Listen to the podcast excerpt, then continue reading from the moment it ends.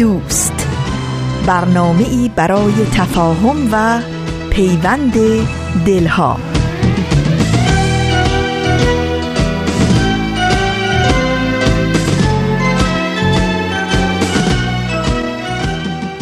محبت نور است در هر خانه بتابد. ای هر که هستی لحظه ای در خود نگر باش. خوبی ولی از آنچه هستی خوبتر باش. خوبترین حادثه میدانمت. خوبترین حادثه می‌دانیم. حرف زن قبر مرا باز کن. دیر زمانیست که بارانیم. خوبترین حادثه میدانمت. خوبترین حادثه می‌دانیم. حرف بزن ابر مرا باز کن. دیر زمانیست که بارانیم دوستان خوبم سلام. سلام و درود به شما شنوندگان رادیو پیام دوست. شما همراهان با وفای مجله جوانان که تو سرما و گرما از سر تا سر دنیا هر پنجشنبه مجله رو همراهی می‌کنید. من نوید توکلیم و امروز پنجشنبه نهم اسفند ماه سال 1397 خورشیدی برابر با 28 فوریه 2019 میلادی 523 ومین شماره مجله جوانان رو با افتخار تقدیم شما عزیزان همراه می‌کنم. به مجله جوانان خوش اومدید.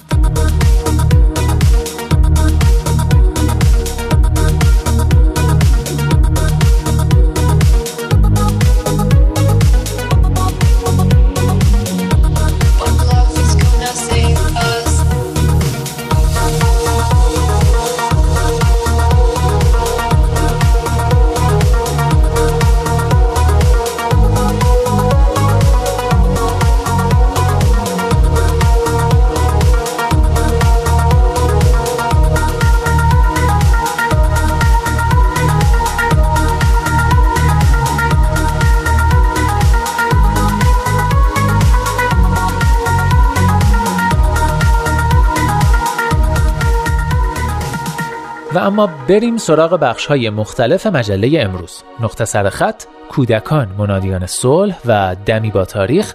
مثل همیشه سه بخش اصلی مجله رو تشکیل میدن و آخرین برگ هم که خب آخرین برگ مجله است. امیدوارم تا آخرین برگ همراه ما بمونید. دمتون گرم.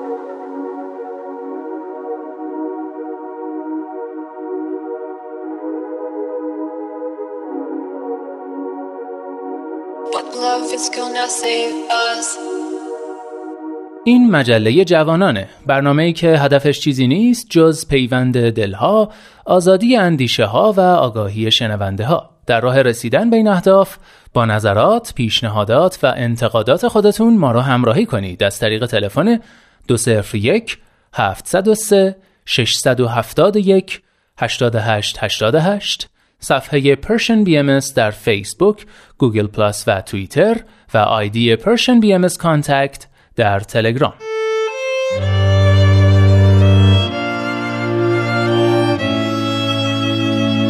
نقطه سرخط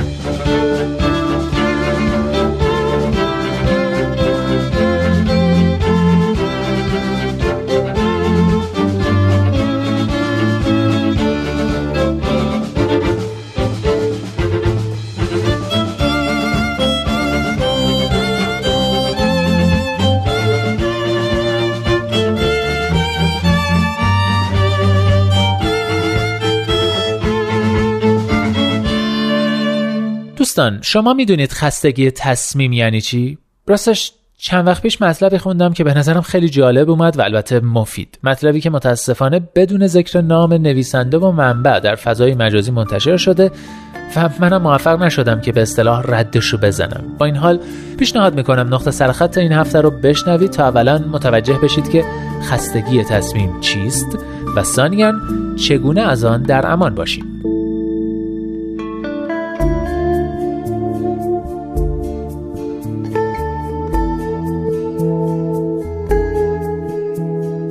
همان گونه که عضلات ما بعد از کار کردن زیاد خسته می شوند مغز نیز بعد از تصمیم گیری های متعدد در طول روز دچار خستگی می شود که به آن خستگی تصمیم می گویند.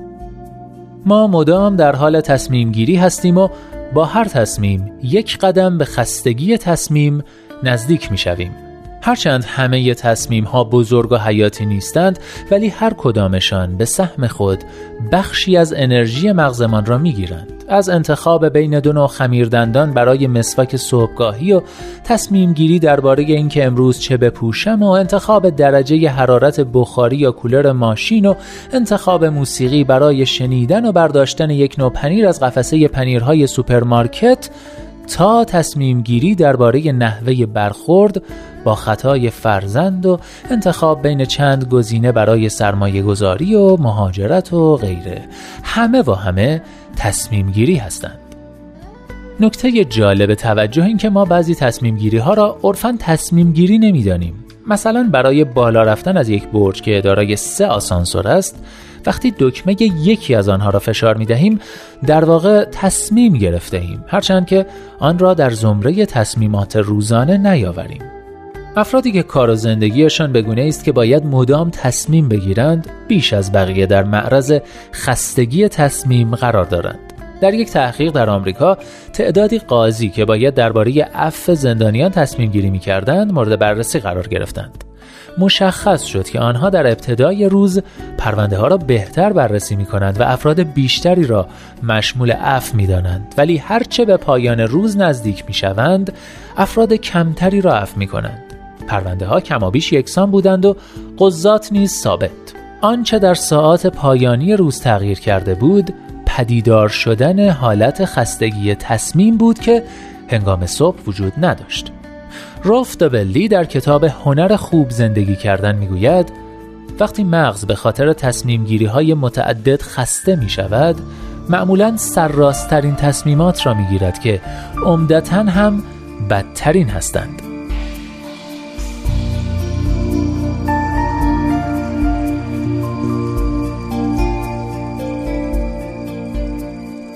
خب بخش خستگی تصمیم چیست رو شنیدید؟ حالا می‌رسیم به بخش دوم. چگونه از آن در امان باشیم؟ یا به عبارت دیگه حالا که فهمیدیم خستگی تصمیم چیه چیکار کنیم؟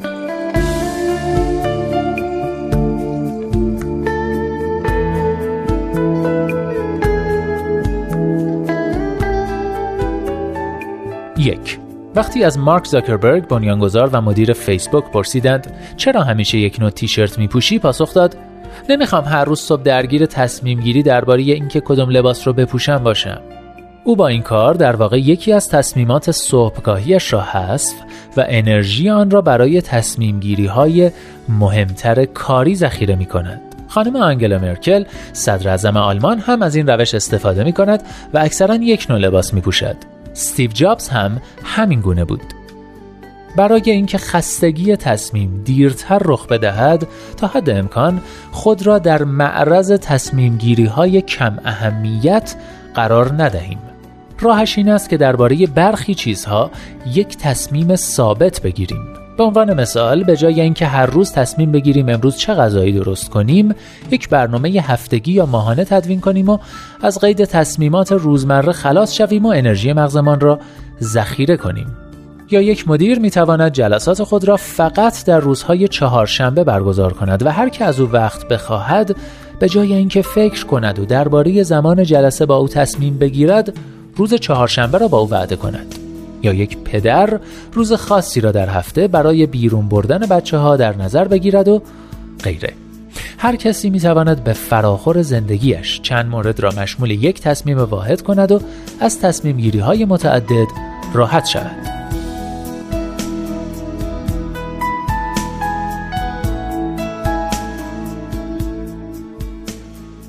دو تصمیمات مهم را صبح بگیریم یادمان باشد که هرچه از روز میگذرد به خستگی تصمیم نزدیکتر می‌شویم. 3. وقتی گزینه های قابل انتخاب برای تصمیم گیری زیادتر باشد خستگی تصمیم نیز بیشتر می شود. اگر برای خرید کاغذ دیواری به خیابانی که بورس کاغذ دیواری است برویم در دهها فروشگاه صدها طرح می‌بینیم و تعدد گزینه ها ما را سردرگم می کند. در واقع ما بعد از دیدن ده ها طرح اولیه دچار خستگی تصمیم می‌شویم و بعد از مدتی یکی از طرحها را نه سر شوق و علاقه که به خاطر خستگی تصمیم و گریز از ادامه این روند انتخاب می‌کنیم. یکی از راه های مواجهه منطقی با تعدد گزینه ها این است که به جای آنکه مثلا دوازده گزینه را یک جا بررسی کنیم و به یکی برسیم آنها را به چند گروه کوچکتر تقسیم کنیم و سه تا سه تا بررسی کنیم تا به انتخاب نهایی برسیم.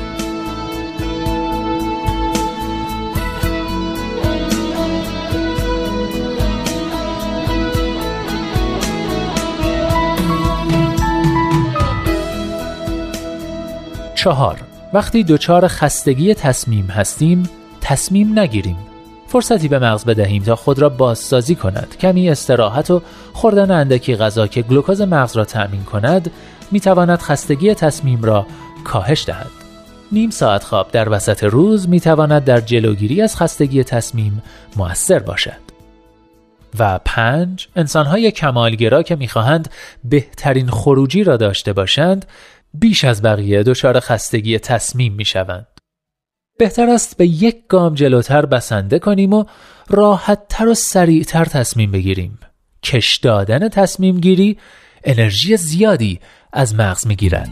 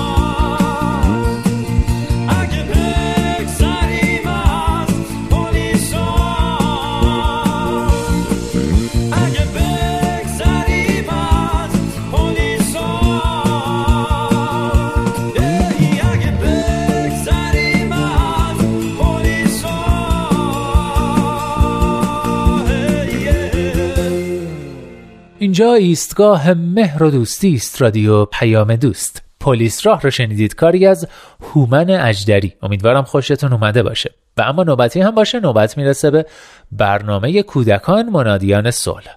به اتفاق گوش می‌کنیم. کودکان منادیان صلح.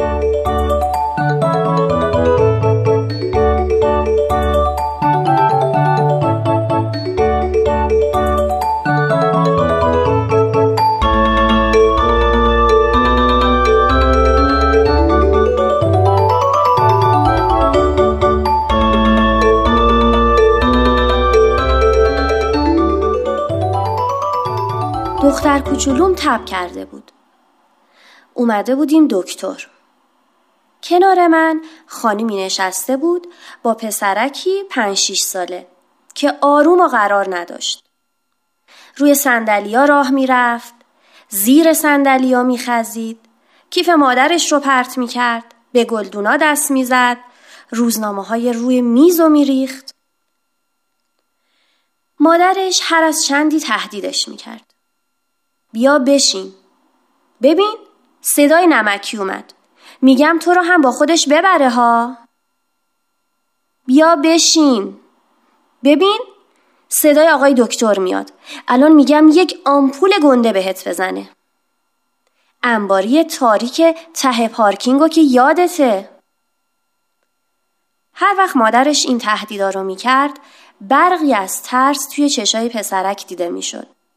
ولی بعد از چند دقیقه دوباره کارش رو شروع می کرد. دیگه توجه همه به بچه و مادرش جلب شده بود. کم کم داشت حوصله حضارم سر می رفت. مادر نگاهی به ساعت داخل سالن انداخت و مدل تهدیدش عوض شد. الان بابات میاد. بزا بابات بیاد. اگه بهش نگفتم چقدر منو اذیت کردی بابات بیاد من می‌دونم با تو. هر وقت اسم پدر رو هم می‌برد همون ترس تو چشای پسرک ظاهر می‌شد. با اومدن پدر مادر و همه حضار نفس راحتی کشیدند. مادر آهسته به پدر گفت بشونش کنارت پدر منو در آورده پدر نگاهی غضبآلود به پسرش کرد و پسرم انگار از ترس مچاله شد. آروم و بی صدا کنار پدرش نشست. هنوز چند نفری مونده بود که نوبت ما بشه. جف که آروم شد بعد از گذشت چند دقیقه مادر رو به من کرد و گفت شما همین یه بچه رو دارین؟ گفتم بله فعلا لبخندی زد و گفت خدا ببخشدش. مریض شده؟ گفتم بله دیشب تب کرده. آوردمش که دکتر ببیندش. گفتم مثل اینکه پسر شما هم سرما خورده.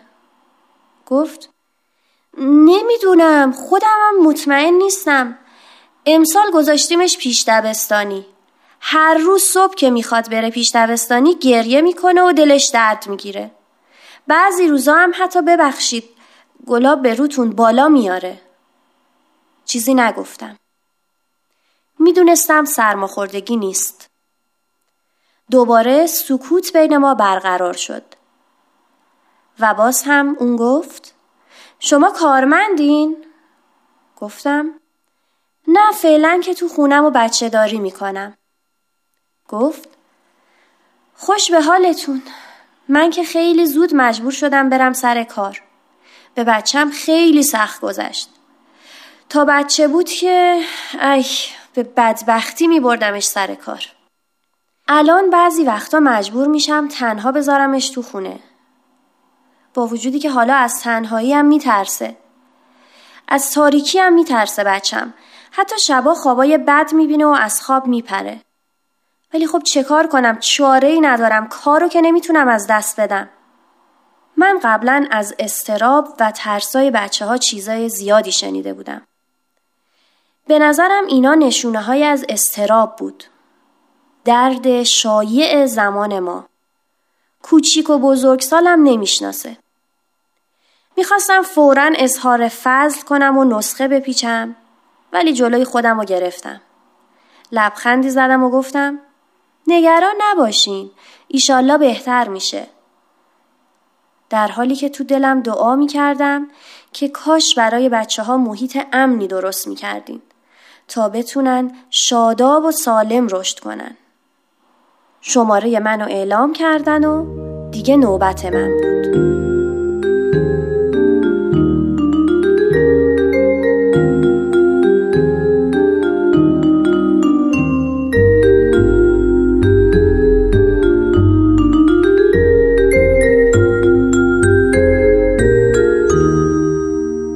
ترس احساسی عادی هست که ما رو از خطری که تهدید میشیم آگاه می‌کنه.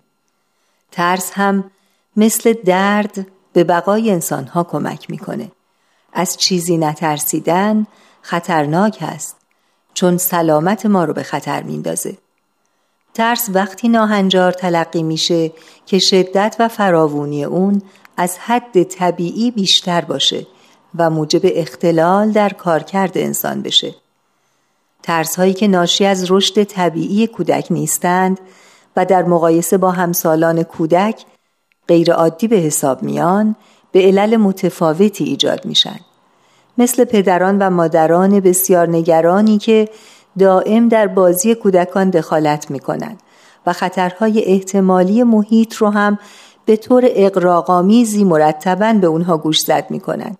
یا والدین مستبد و کنترلگری که مرتبا فعالیت های کودک رو سرکوب می کنند یا دائم اون رو تنبیه می کنند یا سعی می کنند کودک رو به مسیر خاصی در محدوده مجاز خودشون پرورش بدن و یا انتظارات و توقعات غیر واقعی از فرزندانشون دارند.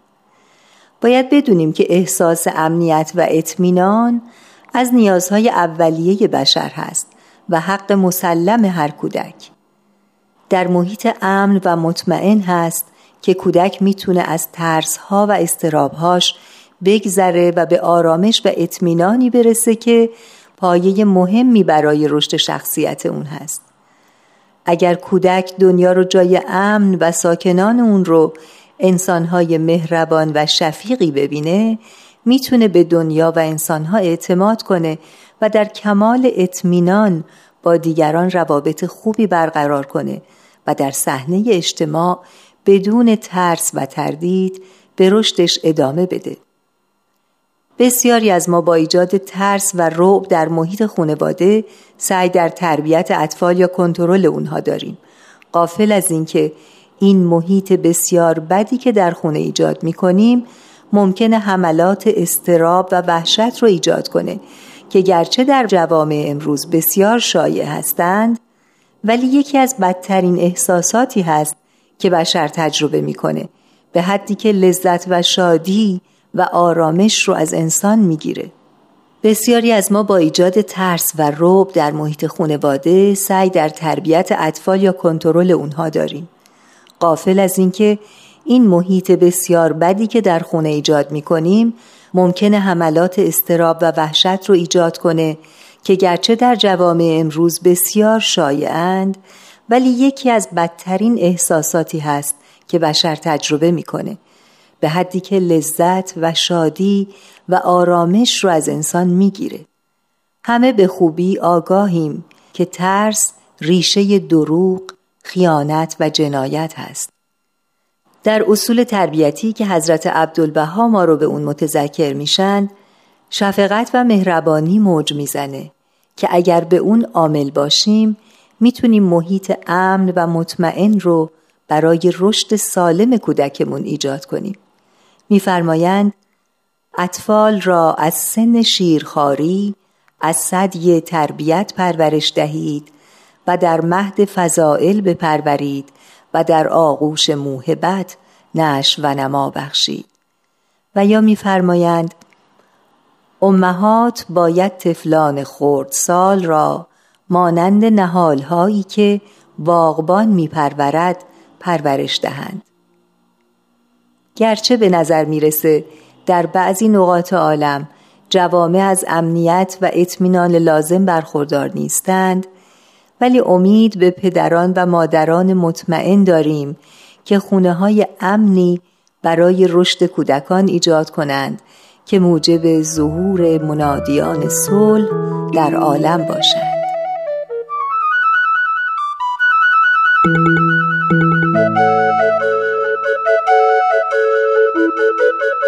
همراهان عزیز مجموعه کتابی که امروز به حضورتون معرفی میشه دو کتاب هست با نامهای یک دقیقه با فرزندم. کتاب اول برای پدرها و کتاب دوم برای مادرها. این مجموعه اثر اسپنسر جانسون و با ترجمه احسان پوریوسف است. و در انتشارات نی به نشر رسیده. امیدواریم از خوندنش لذت ببرید.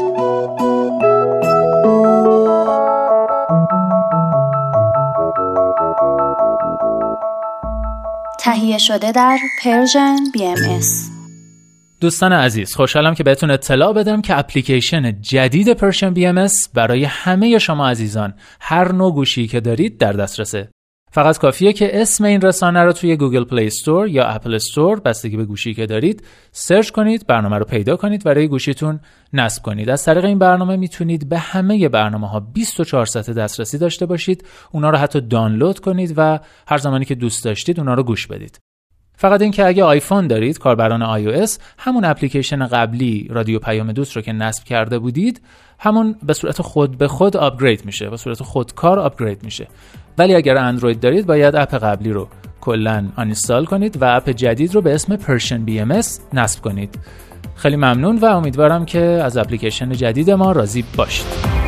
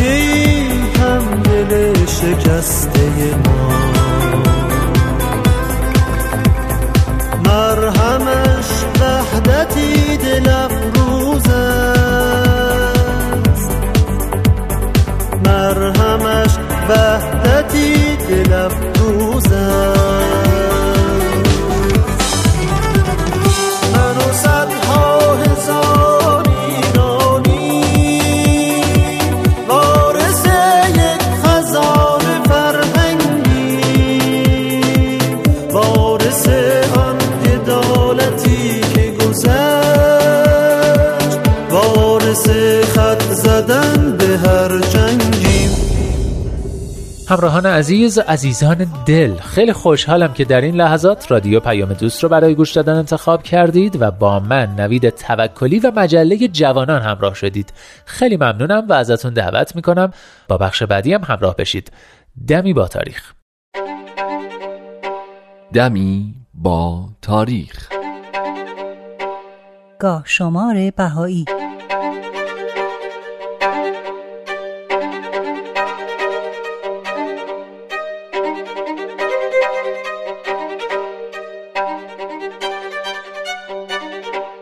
4 اسفند 1276 خورشیدی 23 فوریه 1898 میلادی اول شوال 1315 هجری قمری.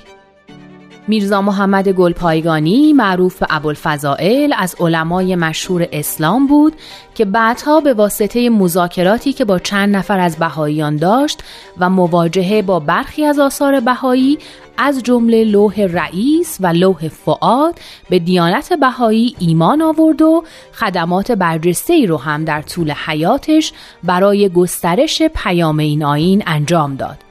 او به شهرها و کشورهای مختلفی هم سفر کرد و آثار ماندگاری هم از خودش به جا گذاشت که از مهمترین اونها میشه به کتاب فرائد و رساله برهان لامه اشاره کرد.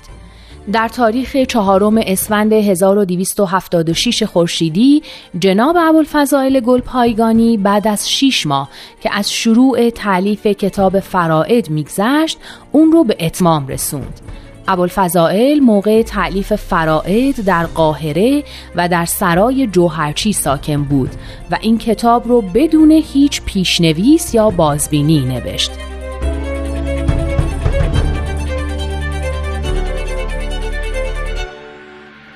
دلیل نوشتن این کتاب هم از این قرار بود که فردی به نام عبدالسلام که شیخ الاسلام قفقاز و مقیم تفلیس بود بعد از دیدن کتاب ایقان که یکی از آثار حضرت بهاءالله شارع دیانت بهاییه ردیه‌ای بر اون نوشت.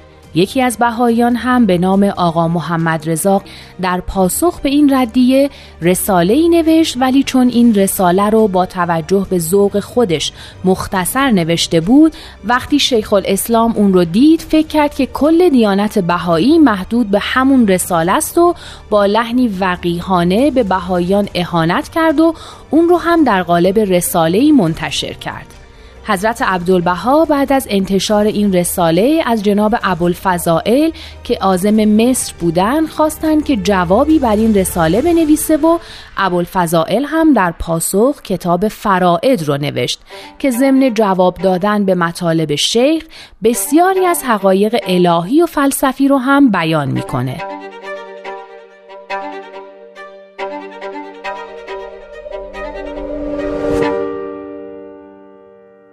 بعد از اتمام تعلیف کتاب در روز عید فطر 1315 هجری قمری نسخه برای حضرت عبدالبها ارسال و بعد از اصلاح نهایی کتاب فرائد در 731 صفحه چاپ و منتشر شد. شیخ الاسلام از دیدن این کتاب به استراب افتاد و تلاش کرد که جلوی نشرش رو بگیره اما موفق نشد کتاب فرائد راهگشای خیلی از مشکلات طالبان تحقیق در مورد آین بهایی به شمار میاد.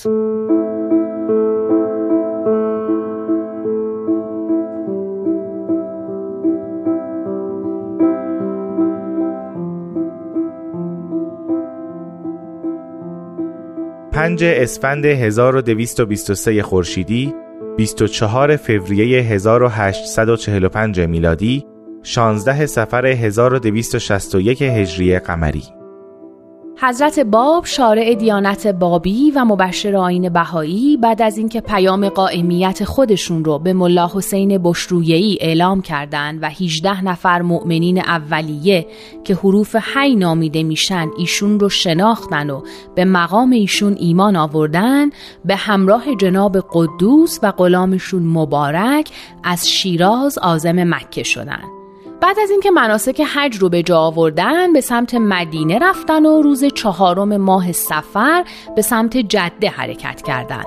حضرت باب جده رو عرض حوا نامیدن چرا که بنا به روایات مشهور مسلمانان این شهر مدفن حوا بوده که به اصطلاح جده نوع بشر به حساب میاد حضرت باب و همراهانشون بعد از سه روز اقامت در جده روز پنجم اسفند ماه سال 1223 خورشیدی به سمت مسقط حرکت کردند. تو همین اسفند 1223 بود که در مسیر برگشت به شیراز حضرت باب و همراهان به بوشهر رسیدن و از قدوس جدا شدن و در ضمن آخرین خداحافظی به او وعده شهادت دادند. شرح آخرین دیدار حضرت باب و جناب قدوس رو به نقل از جلد اول کتاب قرن بدی بشنوید. پس از ورود به آن شهر یعنی بوشهر حضرت باب جناب قدوس همسفر و هواری خیش را از محضر مبارک مرخص و آخرین تودی خود را با آن دلداده محبت الله انجام دادند و ایشان را مطمئن فرمودند که به زیارت محبوب و درک لقای مقصود فائز خواهد گردید و به تاج پر افتخار فدا در سبیل حضرت کبریا متوج خواهد شد. پس از ایشان آن وجود مبارک یعنی خود حضرت باب نیز به نفس المقدس شربت شهادت از ید اعدا خواهند نوشید و به ملکوت ابها خواهند شتافت.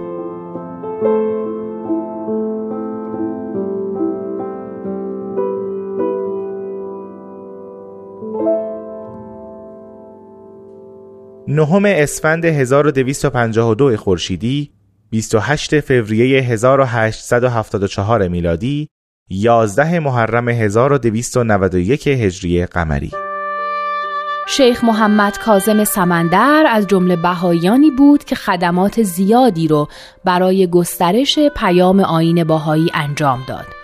جناب سمندر جمعا سه بار به عکا سفر کرد که دو بار در زمان حضرت بهاءالله پیامبر دیانت بهایی و یک بار هم در زمان حضرت عبدالبها مبین آثار و تعالیم بهایی بود. تو یکی از این سفرها جناب سمندر به همراه یکی دیگه از بهاییان به نام حاجی محمد نصیر در تاریخ 9 اسفند 1252 خورشیدی وارد عکاش شدند و ایام سیام و نوروز و عید رزوان رو هم در حضور حضرت بهاءالله بودند. در همین زمان ملا صادق مقدس خراسانی معروف به اسم الله الاستق رو هم که در اونجا حضور داشت ملاقات کردند. شیخ محمد کاظم سمندر از یاران وفادار حضرت بهاءالله و حضرت عبدالبها بود و الواح زیادی هم از قلم این دو شخص جلیل به افتخارش صادر شده.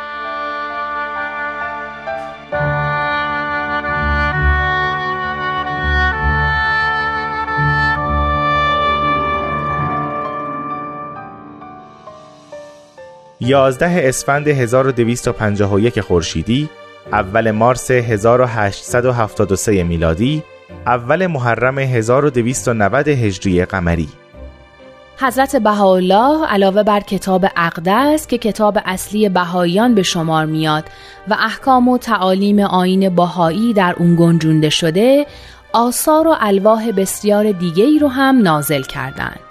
یکی از این آثار لوح رویاست که حضرت بهاءالله در ششمین سال ورودشون به عکا در تاریخ 11 اسفند 1251 خورشیدی اون رو نازل کردند. در لوح رویا اشاره به این نکته شده که ایشون در شهر عکا وفات خواهند کرد و 19 سال بعد از نزول این لوح حضرت بهاءالله در شهر عکا فوت می کنند.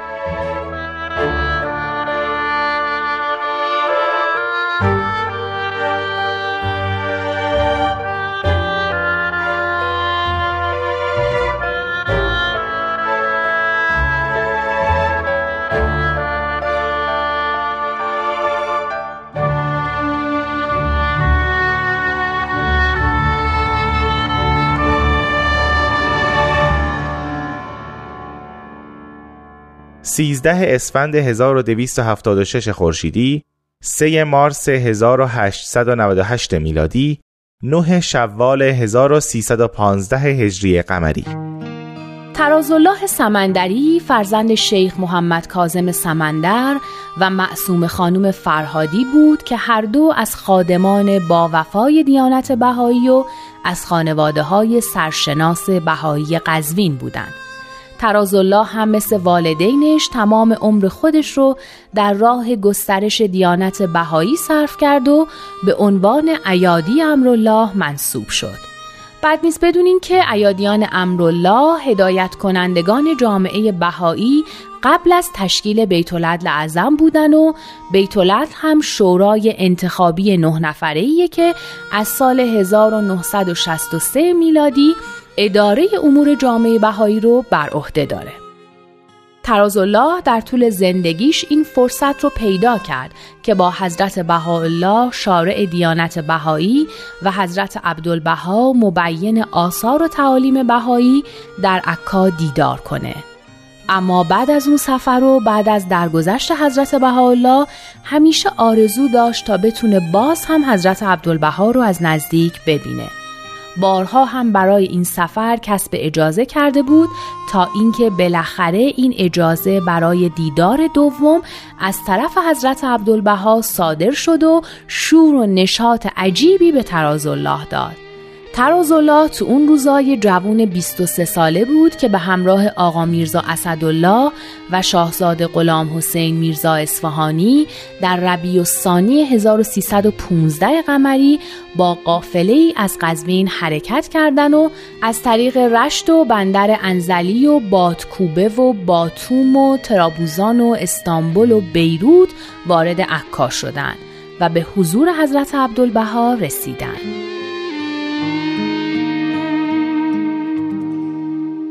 و بالاخره در 13 اسفند 1276 خورشیدی بعد از 14 ماه و ده روز اقامت در عکا مدت تشرف ترازالله و همراهانش به پایان رسید و در یادداشت‌های روزانش اینطور نوشت.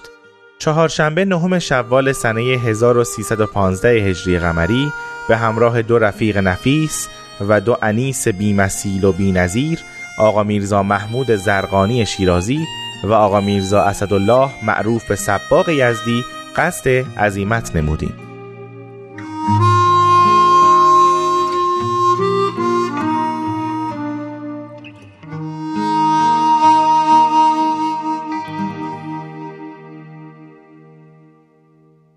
آخرین برگ.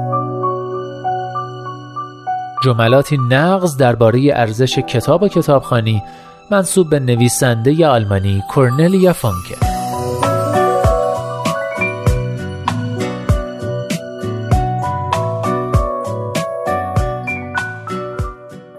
عجیب نیست یک کتاب بعد از چندین بار خوانده شدن چاقتر می شود انگار چیزی لابلای صفحه ها جا می ماند چیزی مثل احساسات. افکار. صداها.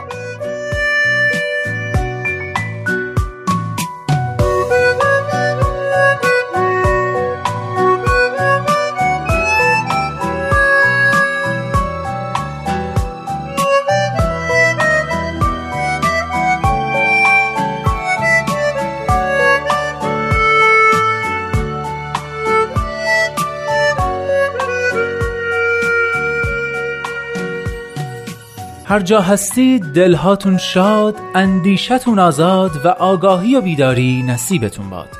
من نوید توکلی هستم و امیدوارم که نور امید در دلهاتون هیچگاه خاموشی نگیره. به قول شاعر گرچه شب تاریک است دل قوی دار سحر نزدیک است.